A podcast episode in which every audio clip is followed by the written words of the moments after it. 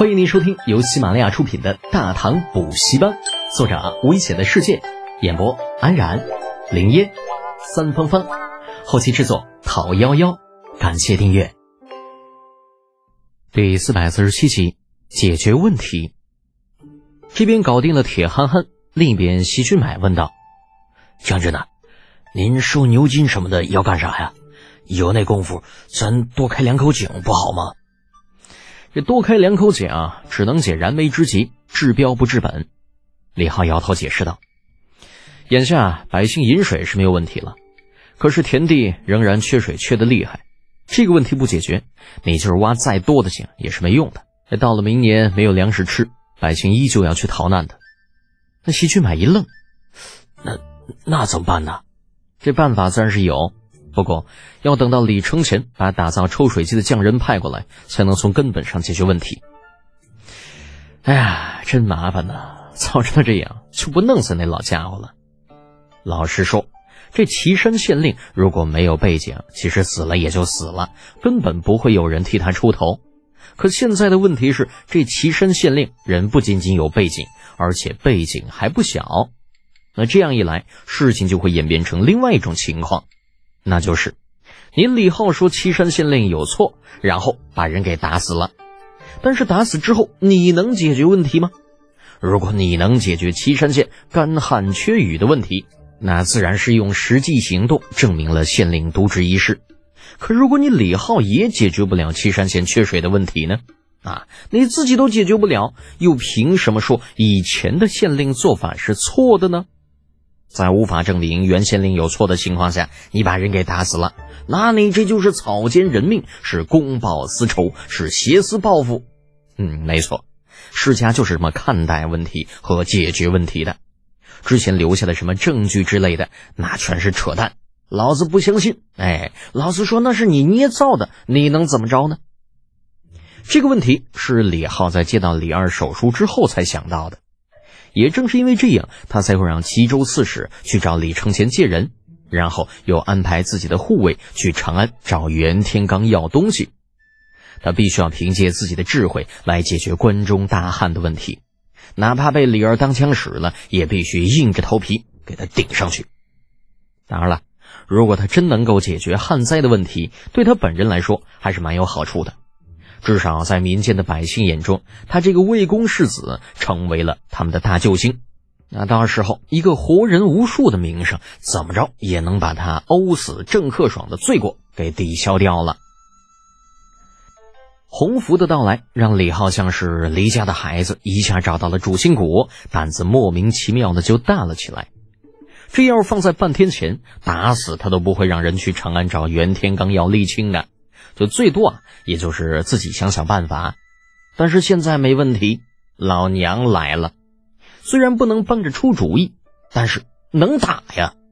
而且他老娘还有一品诰命夫人的身份，一言一行、一举一动都代表了李靖。这跟他们一个个小年轻可不一样。同样一件事发生在李浩的身上，与发生在洪福的身上，那完全是两个概念。就好比这次弄死岐山县令吧，若是洪福动手，那保管一点后续都没有。什么李二，什么郑氏，敢吱一声算我输。望着老娘还亮着灯的营房，李浩感慨的摇了摇头，果然是有妈的孩子像个宝啊！这下不用担心接下来的日子不好过了。谁敢惹自己，关门放老娘！呃，嗯，这想想就行了，不能说，不能说。次日一早。十余骑快马带上足够的干粮和水，绝尘而去。齐军买则是带人满齐州的乱窜，县城府城，凡是遇到牛金，价都不问，通通收走。要钱行啊，找严四使要去。老子收这些东西又不是替自己收的，跟老子要什么钱呢？对不对？同一时间，长安附近有谣言出现：此次旱灾非是天灾，而是人祸。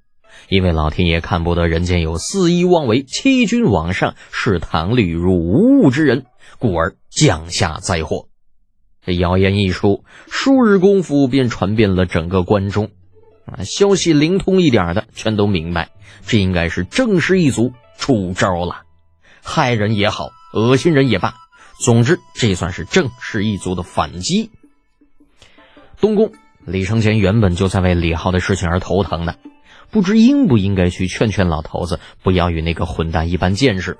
听到消息，只气得破口大骂：“这帮混蛋，畜生！关中闹了那么大的旱灾，他们不想着如何安抚百姓，却想着要内斗，不当人子，不当人子！”哎，小肠子常公公从未见过李承乾如此大怒的样子，连忙上前劝阻：“哎呀，殿下息怒！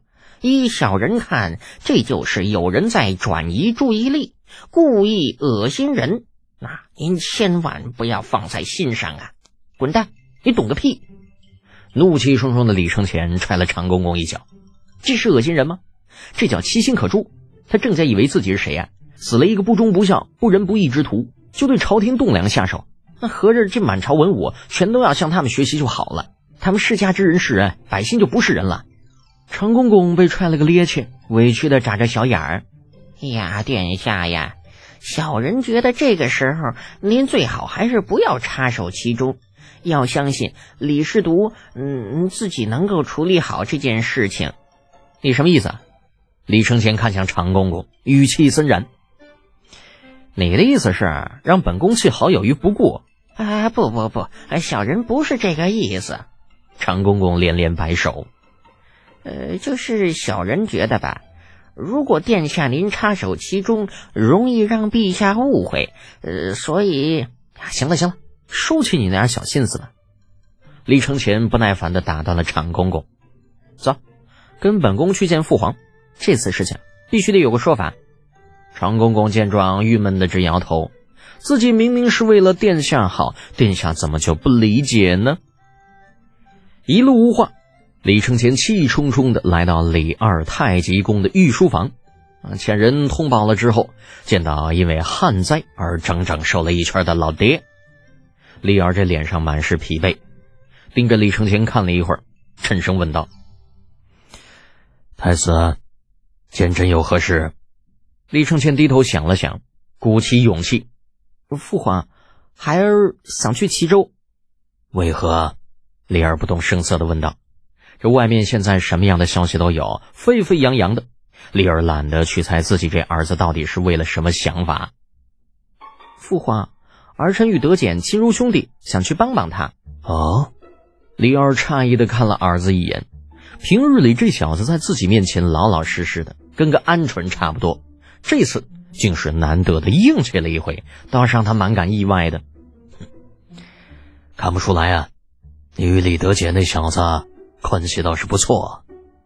李生前不知道应该如何回答，只能低着头继续苦求：“勿忘父皇恩准。”李二不置可否的以指轻叩桌面，从这个小动作上可以看出他此时内心的纠结。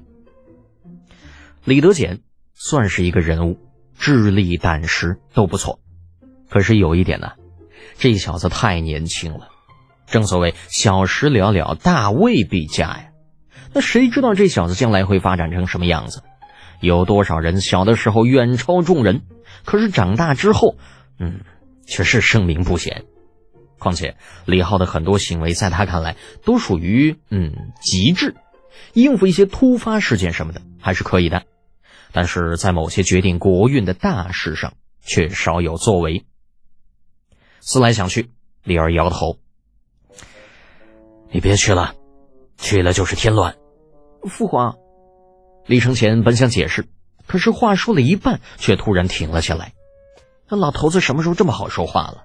难道不应该是声色俱厉吗？以前可不管啥情况，只要稍微不顺心，那老头子都是非打即骂的。难道有阴谋？